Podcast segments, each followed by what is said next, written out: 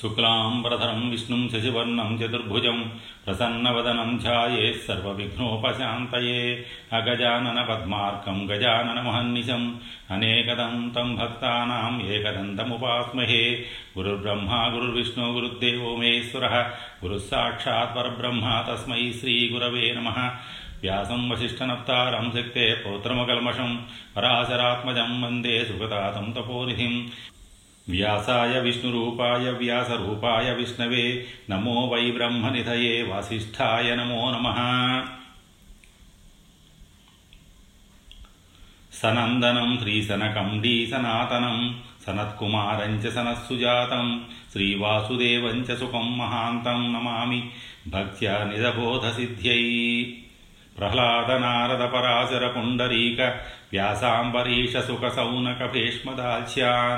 రుక్మాంగదార్జునవశిష్టబలీన్ విభీషణాదీన్ పుణ్యాని మాన్ పరమభాగవతాన్ స్మరామి యతః సర్వాణి భూతాని ప్రతిభాంతి స్థితాని చ ఎత్రైవోపశమం యాంతి తస్మై పరాత్మనే నమ యం శైవాः సముపాసతే శివ ఇది బ్రహ్మేతి వేదాంతినः బౌద్ధా బుద్ధ ఇతి ప్రమాణపటవः కర్మేతి నైయాయికాः అర్హన్నిత్యథ జైనశాసనరతాः కర్మేతి మీమాంసకాः. సోయం నో విదధాతు వాంఛితఫలం త్రైలోక్యనాథో హరిः. నిగమకల్పతరోర్గలితం ఫలం సుఖముఖాదమృతద్రవసంయుతం పిబత భాగవతం రసమాలయం. ముహురహో రసికా భువి భావుకా శ్రీమద్భాగవతం ప్రారంభం. ప్రథమ స్కంధం శ్రీమదఖిల చరాచరాత్మక వస్తు విస్తారానికి మూలహేతువైన పరబ్రహ్మానికి అభివందనం. అన్ని వస్తువులకు మూలమైన వస్తువు పరవస్తువు. దాని విస్తారమే ప్రపంచమనబడుతున్నది. శబ్దబ్రహ్మం ఆ పరబ్రహ్మానికి అభివ్యంజకం. పరబ్రహ్మమంటే సత్యజ్ఞానాత్మకమైన శాశ్వత వస్తువు. భూత భవిష్యత్ వర్తమానాలు దానిని బాధింపలేవు. అది నిర్వికారం నిరవయవం నిత్యం సర్వవ్యాపకం. సచ్చిదానంద స్వరూపము జగదేక పావనము అయిన ఆ పరబ్రహ్మం నిత్య చైతన్యవంతమైనది. చైతన్యానికి లక్షణం శక్తి. ఆ శక్తి వలన అఖండ స్వరూపమైన పరబ్రహ్మం స్వలీలా కల్పిత విశ్వంలో అనేకానేక రూపాలలో విద్యోతిస్తున్నది. అటువంటి అనేక రూపాలలో ఖండ స్వరూపమైన కాలం కూడా ఒకటి. కాలస్వరూపం. కాలం కూడా భగవత్స్వరూపమే. ఆకాశ మార్గంలో ప్రాక్పశ్చిమాల నడుమ సూర్యుని సంచార క్రమాన్ని అనుసరించి కాలస్వరూపంలో రోజు నెల సంవత్సరం యుగం మొదలైన ప్రమాణ విభాగం జరిగింది. యుగాలు నాలుగు కృతయుగం త్రేతాయుగం ద్వాపరయుగం కలియుగం. మనుష్యమానం ప్రకారం కృతయుగానికి పదిహేడు లక్షల ఇరవై ఎనిమిది వేల సంవత్సరాలు త్రేతాయుగం పన్నెండు లక్షల తొంభై ఆరు వేల సంవత్సరాలు ద్వాపరయుగం ఎనిమిది లక్షల అరవై నాలుగు వేల సంవత్సరాలు కలియుగం నాలుగు లక్షల ముప్పై రెండు వేల సంవత్సరాలు. ఈ చతుర్యుగానికి మహాయుగం అని పేరు. దీని ప్రమాణం నలభై మూడు లక్షల ఇరవై వేల సంవత్సరాలు. డెబ్భై ఒక్క మహాయుగాలు కలిసి ఒక మన్వంతరం. ఇటువంటి పద్నాలుగు మన్వంతరాలు బ్రహ్మదేవునికి ఒక పగలు. మళ్ళీ పద్నాలుగు మన్వంతరాల కాలం బ్రహ్మకు ఒక రాత్రి. ఇరవై ఎనిమిది మన్వంతరాల బ్రహ్మ దినాన్ని కల్పం అంటారు. మూడు వందల అరవై కల్పాలు ఒక బ్రహ్మ సంవత్సరం. అటువంటి సంవత్సరాలు శతప్రమితమైన దాకా బ్రహ్మకు ఆయుష్కాలం. రెండు వేల మహాయుగాలు బ్రహ్మకు ఒక సంపూర్ణ దివారాత్రం. ఇందులో మన్వంతరాల నడివి కాలంలోనూ రేయింబవళ్ళ నడివి కాలంలోనూ సంభవించే ప్రళయకాలం కూడా కలిసి ఉన్నది. ఏడు లక్షల ఇరవై వేల మహాయుగాలు ఒక బ్రహ్మవత్సరం. మనుష్యమానంలో బ్రహ్మ జీవితకాలం రెండు కోట్ల తొంభై మూడు లక్షల నాలుగు వేల కోట్ల సంవత్సరాలు. అనంతమైన ఈ కాలమానంలో ఎన్నో మహాయుగాలు గడిచిపోయాయి. ఎందరెందరో బ్రహ్మలు గతించారు. ఇప్పుడున్న బ్రహ్మకు పద్మసంభవుడని పేరు. ఇప్పటికీ ఆయన కాలమానంలో యాభై సంవత్సరాలు గడిచి యాభై ఒకటవ సంవత్సరంలో శ్వేత వరాహకల్పంలో ఆరు మన్వంతరాల తరువాత ఏడవదైన వైవస్వత మన్వంతరంలో ఇరవై ఏడు మహాయుగాలు గతించాయి. ఇరవై ఎనిమిదవ మహాయుగంలో సత్య త్రేత ద్వాపరాల అనంతరం కలియుగం ఇప్పుడు నడుస్తున్నది. సత్యయుగంలో ధర్మం నాలుగు పాదాల త్రేతాయుగంలో మూడు పాదాల ద్వాపరయుగంలో రెండు పాదాల చివరికి కలియుగంలో భూమిపై ఒక్క పాదంతోనూ నడయాడుతోంది. ఈ విధంగా కాలం గడిచే కొద్దీ అనుష్ఠాతలకు స్వధర్మం పట్ల శ్రద్ధాభక్తులు సన్నగిల్లుతుంటాయి. లోకంలో ధర్మం నానాటికి తగ్గి అధర్మం బలపడుతుంది. సౌనకాదుల విచారం. కలియుగం ప్రారంభమైన తొలి రోజులలోనే ధర్మం ఏకపాద మాత్రమై మూడు పాదాల అధర్మం ఎటుచూసినా విలయతాండవం చెయ్యసాగింది. ఆ విపరీత వర్తనకు చింతించి సౌనకాది మహర్షులందరూ యుగదోషాలకు లోను కాకుండా భగవంతుని చేరుకునే మార్గం ఏమై ఉంటుంది అని వితర్కించారు. అశేష పుణ్య ఫలదాయకమైన సత్రయాగ నిష్ఠలో జీవిత శేషాన్ని గడిపివేయడమే ఉత్తమ మార్గమని వారికి అనిపించింది. ఆ మహాయాగం వేయి సంవత్సరాలు దీక్షా నియమాలతో నిరంతరాయుతంగా జరగవలసి ఉన్నది. యజ్ఞానుష్ఠానానికి కావలసిన సర్వ సంభారాలను ఏ ఏ లోటు లేకుండా సమకూర్చుకున్నాక అంత దీర్ఘకాలం పాటు ప్రశాంతంగా నివసించడానికి అనువైన చోటు కోసం వెతికి ఋషులందరూ ఉత్తర భారతదేశంలో గౌరముఖిని ఆశ్రమానికి సమీపంలో వెలసి విలసిల్లుతున్న నైమిసారణ్యం తమకు అన్ని విధాలా తగిన ప్రదేశమని నిశ్చయించారు. నైమిసారణ్యం నైమిసారణ్యం అంటే పరమ పవిత్రం. పాపలతలకు లవిత్రం. సకల సన్నుతులకు పాత్రం అయిన విష్ణు క్షేత్రం పూర్వం పరమేష్ఠి మనోమయమైన ఒక చక్రాన్ని నిర్మించి వాయుమండలంలోనికి విడిచిపెట్టాడు. అది మహావేగంతో పరిభ్రమిస్తుండగా ఎదురుగాలి తాకిడికి దాని నేమి విరిగి నేల కొరిగింది. ఆ నేమి పడిన ప్రదేశానికి నైమిసమని పేరు వచ్చింది. కాలక్రమాన అక్కడ ఒక మహారణ్యం వెలిసింది. దానికి నైమిసారణ్యమని ప్రఖ్యాతి కలిగింది. సత్రయాగ విశేషం. ఈ యాగానికి ఇతర యాగాలకు కొంత భేదం ఉన్నది. ఇందులో ఋత్విజులే యజమానులై కార్యక్రమాన్ని నిర్వహిస్తారు. ఇక్కడ సౌనకుడు నాయకుడై ఇతర మునుల సహకారంతో ఆ యాగాన్ని నిర్వహించాలని సంకల్పించాడు. ఎనభై ఎనిమిది వేల మంది ఋషులకు నాయకుడుగా ఉన్నందున ఆయనకు కులపతి అని ప్రసిద్ధి కలిగింది. ఆ విధంగా సౌనకాదులు నైమిసారణ్యానికి వెళ్ళి సత్రయాగం మొదలుపెట్టి ఒకనాడు ప్రాతకాలంలో ఆచరింపదగిన అగ్నిహోత్రాది నిత్య నైమిత్తిక కృత్యాలను నెరవేర్చి కూర్చుని ఉండగా ఆ ప్రదేశానికి సూత మహర్షి వచ్చాడు. మునులందరూ ఆయనను యథావిధిగా సత్కరించి ఉచితాసీనుని కావించి ఆదరోక్తులతో ఈ విధంగా పలికారు. సౌమ్య ఉగ్రశ్రవ నీవు లోకపావనుడైన రోమహర్షణ మహామునికి జన్మించావు. సత్కులాభిజాతుడివై వ్యాసమహర్షి కరుణా ప్రసాదానికి నోచుకున్నావు. ఆయన సన్నిధిలో సకల పురాణేతిహాస ధర్మశాస్త్రాలను తరచి చూశావు. ఆ తరువాత బ్రహ్మతత్వం సగుణమా నిర్గుణమా అన్న విషయాన్ని గురించి పరిశోధించి మహర్షుల తాత్పర్యాన్ని గ్రహించావు. గ్రహించడమే కాదు దానిని పలుచోట్ల విచ్చి వివరించావు. కనుక నీకు తెలియని తత్వరహస్యాలు లేవు. నీచే నిశ్చితమైన వివేక సారాన్ని పరమశ్రేయ సాధనాన్ని మాకు తెలియజెప్పు. సూతాగ్రణి కలియుగంలో జనులు ఎక్కడ చూసినా అలసులు మందమతులే కాక రోగపీడితులై నానా విధాల బాధలు పడుతున్నారు. వారి ఆయుర్దాయము అతి స్వల్పకాలికం. భక్తి ఉన్న బహుశాస్త్ర శ్రవణము బహురూప కర్మాచరణము సాధ్యం కాదు. అందువల్ల మోక్షధర్మానికి ఏది సారభూతమో ఏది సకల జనులకు సులభంగా ఆచరింపదగి ఉన్నదో దానిని ఏర్పరిచి మాకు విశదీకరించడానికి నీ ఒక్కడవే తగినవాడవు. ధర్మ నిరూపణ వలన నీకు మేలు కలుగుతుంది. నీ వలన లోకానికి మేలు కలుగుతుంది.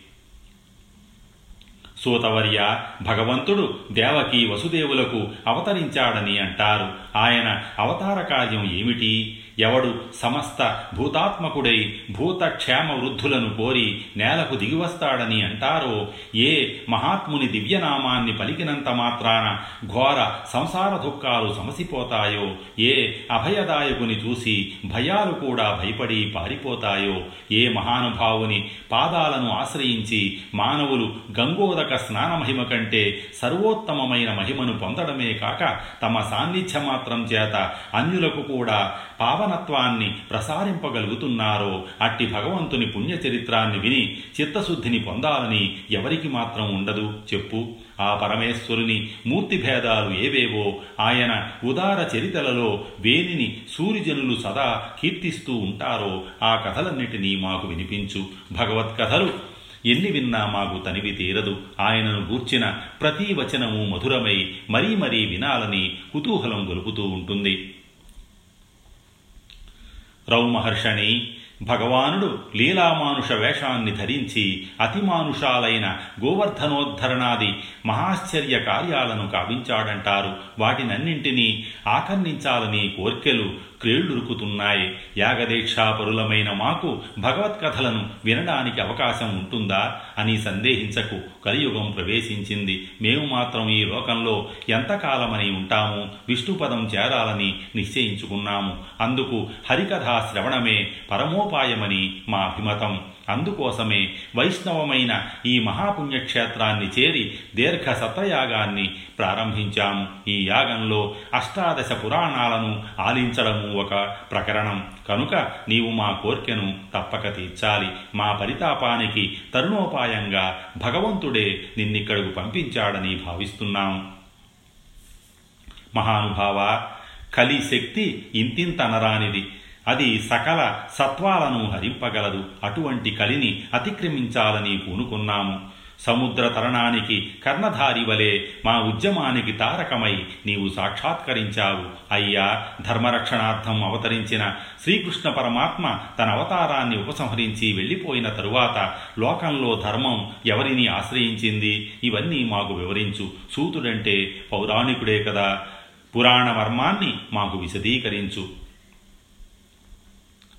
పురాణ విద్యా ప్రవీణుడైన సూత మహర్షి మునుల సంప్రశ్నానికి ఎంతో సంతోషించి వారిని అభినందించి మంగళాచరణకై వ్యాసభగవానుని సన్నుతించాడు. గురుదేవత నమస్క్రియల అనంతరం రోమహర్షణ సుతుడు ఈ విధంగా ప్రసంగించాడు. మునీంద్రులారా జగద్వల్లభుడైన శ్రీకృష్ణ భగవానుని గూర్చి ప్రశ్నించి లోకమంగళకరమైన ఇతివృత్తాన్ని మీరిప్పుడు ప్రస్తావించారు. ఈ పరిప్రశ్నలో ఒకటి శాస్త్రసారం రెండు భగవత్కృత్యం మూడు సృష్టి ఆది లీలలు నాలుగు అవతార కథ ఐదు శ్రీకృష్ణ వృత్తం ఆరు ధర్మరక్షణం అనే ఆరు సందేహాలు అంతర్భూతాలై ఉన్నాయి. వీటిలో మొదటి భావాన్ని గురించి చెప్తున్నాను వినండి. ఒకటి శాస్త్రసారం. సంయమీంద్రులారా లోకంలో ధర్మం ప్రవృత్తి లక్షణం నివృత్తి లక్షణం అని రెండు విధాలు. ప్రవృత్తి లక్షణ ధర్మం స్వర్గాదులను ఉద్దేశించి ప్రవర్తిల్లుతున్నది. స్వర్గాదులన్నీ అపరాలే కనుక స్వర్గఫలాన్ని కోరి ఆచరించిన ధర్మం కూడా అపరమే అవుతుంది. స్వర్గాదులందలి కాంక్షను విడిచి మోక్షమే ఆదర్శంగా గ్రహించి మోక్ష సాధకాలైన భగవత్కథల పట్ల శ్రవణం ఆదరం మొదలుగా గల రూపాలలో భక్తిని కలిగి ఉండడం నివృత్తి ధర్మం. భగవంతుడు పరముడు. ఆయనను గూర్చిన ధర్మము పరసాధకమే. ఈ పరధర్మమే ఏకాంతిక శ్రేయాన్ని కలిగిస్తుంది. పరధర్మానుష్ఠానంలో ఫలకాంక్ష లేదు. ఈ ధర్మాచరణలో ఎటువంటి విఘ్నాలు కలగవు. ముని వృషభులారా ధర్మ పదార్థం జ్ఞానానికి అంగభూతమని శృతులు వచిస్తున్నాయి. అంతమాత్రం చేత అది భక్తికి హేతుభూతం కానేరదని శంకింపకూడదు. ధర్మం వలన భక్తి కలుగుతుంది. భక్తి వలన వైరాగ్యం వైరాగ్యం వలన జ్ఞానము కలుగుతాయి.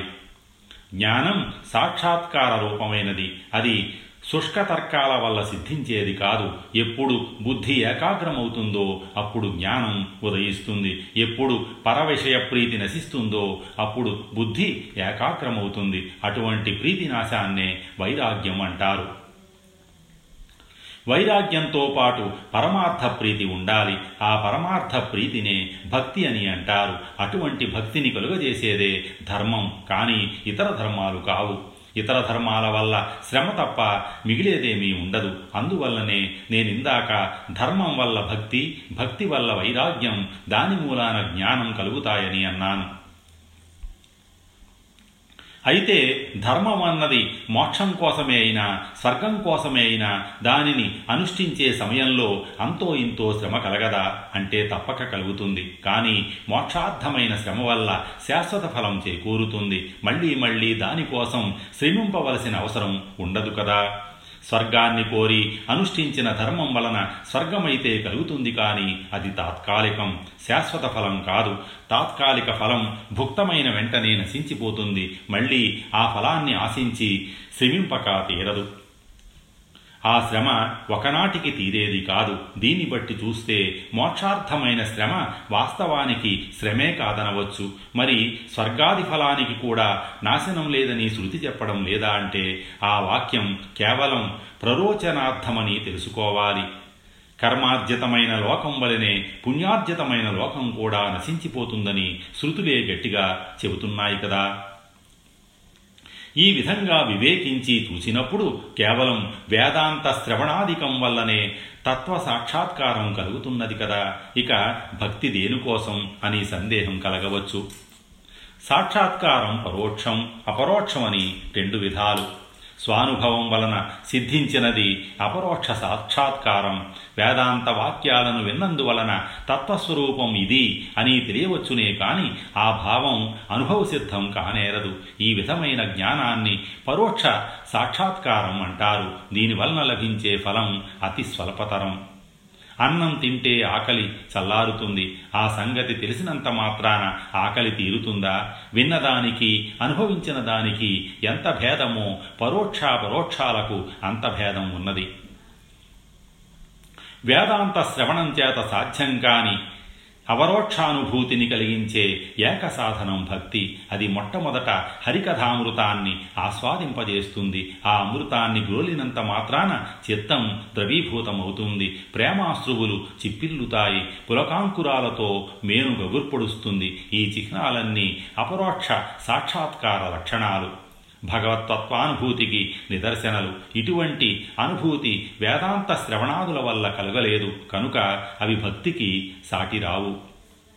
ఈ భక్తి రూప ధర్మాన్ని శాస్త్రం బోధిస్తుంది. కనుక సకల శాస్త్రాలకు సారం భక్తి మాత్రమేనని తెలుసుకోవాలి. ధర్మానికి అర్థం అర్థానికి కామం దానికి ఇంద్రియ ప్రీతి దాని వలన మళ్ళీ ధర్మాదులు తరంగ పరంపరా క్రమంలో జరుగుతున్నప్పుడు మోక్షం సిద్ధింపదని కొంతమంది అంటారు. కానీ ఆ మతం ఉపాదేయం కాదు. ఎందుకంటే ధర్మానికి ఫలం ముక్తి. అంతేకాని ధర్మానికి ప్రపంచార్థం ఫలం కాదు ముక్తికి భక్తి ఒక్కటే పరమసాధనం. ధర్మానికి అర్థం అర్థానికి కామం ఫలమన్నప్పుడు ధర్మపూర్వకంగా అర్థాన్ని సంపాదించడం. దాని వలన అన్నపానాదులను గ్రహించి ఇంద్రియ ప్రీతిని పొందడం కర్తవ్యాలని సరిపెట్టుకోకూడదు. దేహధారణకు అవసరమైన మేరకే కామాన్ని నియమించాలి. తత్వార్థ జ్ఞానమే దేహధారణకు ఫలమని కామభోగాల కోసం దేహం ఏర్పడలేదని గ్రహించాలి. మునులారా ధర్మ జిజ్ఞాస అన్న తత్వ జిజ్ఞాస అన్న రెండూ ఒకటేనని అందువల్ల ధర్మమే తత్వమని కొందరంటూ ఉంటారు. కానీ ఆ మాటను తత్వవేత్తలు అంగీకరింపరు. ఏమంటే తత్వశబ్దానికి అర్థం జ్ఞానం ధర్మం కాదు. తత్వజ్ఞాన శబ్దాలు ఒకదానికొకటి పర్యాయ పదాలు. ధర్మం బహురూపకం అనేకానేక రూపాలలో గోచరిస్తూ ఉంటుంది. జ్ఞానమంటేనో అది ఏకము అద్వితీయమును. ఆ జ్ఞానాన్ని బ్రహ్మమని ఔపనిషదులు పరమాత్మని హైరణ్య గర్భులు భగవానుడని సాత్వతులు పేర్కొంటారు. ఆ పరమాత్మ సర్వాంతర్యామి పరమాత్మ తత్వబోధకు వేదాంతాది శ్రవణం కావించి పరమార్థాన్ని గ్రహిస్తారు. భగవత్కథా శ్రవణం కూడా వేదాంతాది శ్రవణంలోనికే వస్తుంది. శ్రవణం వలన పరమాత్మ ఎటువంటిదో బుద్ధిగ్రాహ్యమవుతుంది. అది పరోక్ష జ్ఞానమని అనుకున్నాము కదా అంతమాత్రాన మనశ్శాంతి కలగదు. ఆ పరమాత్మను సందర్శించాలని మహోత్సాహం ఉదయిస్తుంది. ఆ ఉత్సాహం పెంపొందే కొద్దీ పర విషయాల పట్ల వైముఖ్యం పెరుగుతూ ఉంటుంది. అలా వైరాగ్యాదులు జనిస్తున్నాయి. వైరాగ్యంతో భగవద్దర్శన కాంక్షారూపమైన అనురాగం తీవ్రతరమవుతుంది. ఆ అనురాగాన్నే భక్తి అంటారు. ఆ భక్తి క్రమక్రమంగా వృద్ధిగాంచి చిత్తాన్ని భగవత్పరం చేస్తుంది. అప్పుడు భగవానుడు మనలోనే క్షేత్రజ్ఞుని రూపంలో ఉన్నవాడు దర్శనాన్ని ప్రసాదిస్తాడు. దానినే అపరోక్ష సాక్షాత్కారం అన్నారు. మునీంద్రులారా ధర్మానికి భక్తి ఫలమవుతుండడాన్ని చూశాము కదా. కనుక భక్తిని సాధింపగోరిన వారు మొట్టమొదట వారి వారి వర్ణాశ్రమాల ప్రకారం స్వధర్మాన్ని పాటించాలి. ధర్మానుష్ఠానంలో ఒక రహస్యం ఉన్నది. ఏది భగవంతునికి సంతోషమో అదే ధర్మం. భగవత్ సంతోషణమే ధర్మసిద్ధి అని తెలుసుకోవాలి. ఎటువంటి ధర్మమైనా భక్తిహీనమైతే నిరర్థకం అవుతుంది. అందువల్ల ధర్మాన్ని భక్తిపూర్వకంగా ఆచరించాలి. భక్తి లక్షణాలు. ఇక భక్తి అంటే ఎటువంటిదని సందేహం రావచ్చు. భక్తికి కొన్ని లక్షణాలు ఉన్నాయి. సర్వము భగవద్రూపమే అన్న విశ్వాసాన్ని సంపూర్ణంగా కలిగి ఉండడం ప్రథమ లక్షణం. చరాచర భూతజాతంలోనూ భగవంతుని చూడడం ద్వితీయ లక్షణం. ఏకాగ్రమైన బుద్ధితో నిరంతరం భగవత్కథలను వినడం ఆయన నామాన్ని సంకీర్తించడం ఆయనను పూజించడం ధ్యానించడం మూడవ లక్షణం. త్రికరణ శుద్ధిగా తనను తాను భగవంతునికి సమర్పించుకొని జీవితాన్ని గడపటం పరమలక్షణం ఇటువంటి లక్షణాలతో కూడిన వర్తనను భక్తి అంటారు. అహంకారం పైకొని ఫలాభిసంధిపూర్వకమైన కర్మలను వదలనీయదు కదా? అంటే ఆ మాట నిజమే అయినా దాన్ని జయించాలి. భగవద్ధ్యానమనే వాడి ఖడ్గాన్ని ధరించి వివేకవంతులు తమలోని అహంకార గ్రంథిని త్రుంచివేయాలి. అది పెరిగే కొద్దీ అహంకారం సన్నగిల్లుతుంది. భగవన్నామ రుచి ఎలా కలుగుతుందంటే ఆయన కథలను తరచూ వింటూ ఉండాలి. వినగా వినగా రాగం అంకురించి అతిశయించడం సహజం. హరికథా శ్రవణం పట్ల అభిరుచి కలగకపోతేనూ మార్గం లేకపోలేదు. అటువంటి వారు మొట్టమొదట పుణ్యతీర్థాలను సేవించాలి. తత్ఫలితంగా మహాత్ముల సేవాభాగ్యం లభిస్తుంది. దాని వలన శ్రవణేచ్ఛ దాని వలన నామరుచి కలుగుతాయి. ఇన్ని మాటలెందుకు? ఎవరు? శ్రీకృష్ణ భగవానుని పుణ్యకథలను ఆకర్ణిస్తారో ఆయనను కీర్తిస్తారో వారి హృదయాంతరంలో భగవానుడు నిలిచి మలినవాసనలను నిర్మూలిస్తాడు. అందువలన బుద్ధి విక్షేపరహితమై నిశ్చలమవుతుంది. తత్ఫలితంగా రజస్తమో గుణాలు సన్నగిల్లుతాయి. అవి ఎప్పుడు సన్నగిల్లుతాయో అప్పుడే కామ లోభాది భావాలు అణగారిపోతాయి. అప్పుడు చిత్తం సత్వప్రధానమవుతుంది అపూర్వమైన ప్రశాంతి కలుగుతుంది. ప్రసన్న చిత్తునికి కోరికలన్నీ దూరమవుతాయి. కోరికలు నశించినందున అతను సంగరహితుడవుతాడు ముక్త సంగునికి భగవత్తత్వ విజ్ఞానం సిద్ధిస్తుంది. దానివలన చిజ్జడ రూపమైన అహంకారం వాసనాసహితంగా నశిస్తుంది. అసంభావన విపరీత భావనలన్నీ రూపుమాస్తాయి. సంశయం నశించినప్పుడు బుద్ధి ఏకాగ్రమై భగవన్ముఖమవుతుంది. భగవంతుడు సాక్షాత్కరిస్తాడు. అందాక ఫలోన్ముఖం కానటువంటి కర్మల సంగతి ఏమంటే కర్మలు వాసనా ప్రేరణ వల్ల వర్తిస్తాయి. వాసనాక్షయం కలిగేసరికి ప్రేరేపకత్వం లేక కర్మలు జరగవు కర్మాచరణం లేనప్పుడు ఫలప్రాప్తి ఉండదు. ఈ రహస్యాన్ని గ్రహించిన వారు మనస్సుకు ప్రసాద గుణాన్ని చేకూర్చే భక్తిని ఎంతో సంతోషపూర్వకంగా భగవంతుని పట్ల నిరంతరము కలిగి ఉంటారు. త్రిమూర్తి తత్వ విచారం. సూతుడు పలికిన వాక్యాలను విని సౌనకాదులు అనగా హరిహర బ్రహ్మలని మూర్తులు ముగ్గురుండగా వారిలో హరినే ఎందుకు పెద్ద చేసి చెప్పావు? అని అడిగారు. సూతుడు వారి తలంపును గ్రహించి ఇలా అన్నాడు. మునులారా పరతత్వం అంటే ఒకటేనని అనేకం కాదని అంగీకరిస్తారు కదా. ఆ పరతత్వాన్ని పరమపురుషుడని కూడా పేర్కొంటారు. పురం అంటే శరీరం ప్రపంచమనే శరీరానికి మూలం కావడం వల్ల పరమ పురుషుడు అనబడుతున్నాడు. అతడు చైతన్య స్వరూపుడు. చైతన్యంలో జ్ఞానము శక్తి రెండు కలిసిమెలసి వేరు చేయడానికి వీల్లేకుండా ఉంటాయి. ఆ రెండింటిలో శక్తి జ్ఞానాన్ని అనుసరించి వర్ధిల్లుతుంది. శక్తి సత్వరజస్తమస్సులనే తత్వాలతో ముప్పిరితాడులా అల్లుకొని ఉంటుంది. ఆ మూడు తత్వాలను మూడు గుణాలని కూడా అంటారు. జ్ఞానం శక్తిని శాసించేది కనుక జ్ఞానాన్ని పరమేశ్వరుడు అన్నారు. పరమేశ్వరుడు తన శక్తిగతాలైన ఆ గుణత్రయాన్ని ఉపాధులుగా గ్రహించి బ్రహ్మ హరిహర నామాలతో సృష్టిస్థితి లయాలను కావిస్తూ ఉంటాడు. అందులో తమోగుణం కేవలం లయాత్మకం. దానికి స్వతహా ప్రవృత్తి ప్రకాశం కలగదు. రజస్సుకు కొంత స్వతఃప్రవృత్తి ప్రకాశం ఉన్నది. కానీ అది విక్షేపాత్మకం కావడం వల్ల అన్ని వేళలా ప్రకాశింపలేదు. అందువలన అది సోపాధిక జ్ఞానహేతువై కించిత్ బ్రహ్మ ప్రకాశకమవుతున్నది సత్వము శుద్ధమైనందున సాక్షాత్ బ్రహ్మప్రకాశకం అవుతున్నది. మకిలి లేని పరిశుద్ధమైన అద్దాన్ని శుద్ధతత్వానికి కొంచెం మాసిన దర్పణాన్ని రజస్సుకు మసిపూసిన అద్దాన్ని తమస్సుకు సాటి చేసి ఆ మూడింటిలోని ప్రతిబింబాలను పోల్చి చూస్తే నేను చెప్పింది సులభంగా బోధపడుతుంది. తపోధనులారా జ్ఞానం ఎల్లవేళలా ఒకే రూపంలో ప్రకాశిస్తూ ఉంటుంది. దాని ప్రకాశానికి ఎన్నడూ హెచ్చుతగ్గులుండవు శక్తి పదార్థం జ్ఞానాన్ని ఆశ్రయించి దానికి ఉపాధిభూతమై మూడు విధాలుగా ఉంటుందని వివరించాను. ఆ మూడింటిలో సత్వము శుద్ధం కనుక దానిలో జ్ఞానప్రకాశం మలినం లేని అర్థంలో దీపకాంతిలా హెచ్చుతగ్గులు లేక యథాస్థితంగా ఉంటుంది. తమస్సు చాలా మందం కనుక దానిలో జ్ఞానప్రకాశం కేవలం మలిన దర్పణంలోని దీపికా ప్రకాశంలా మందమై లయాత్మకమై లేనట్లే ఉంటుంది.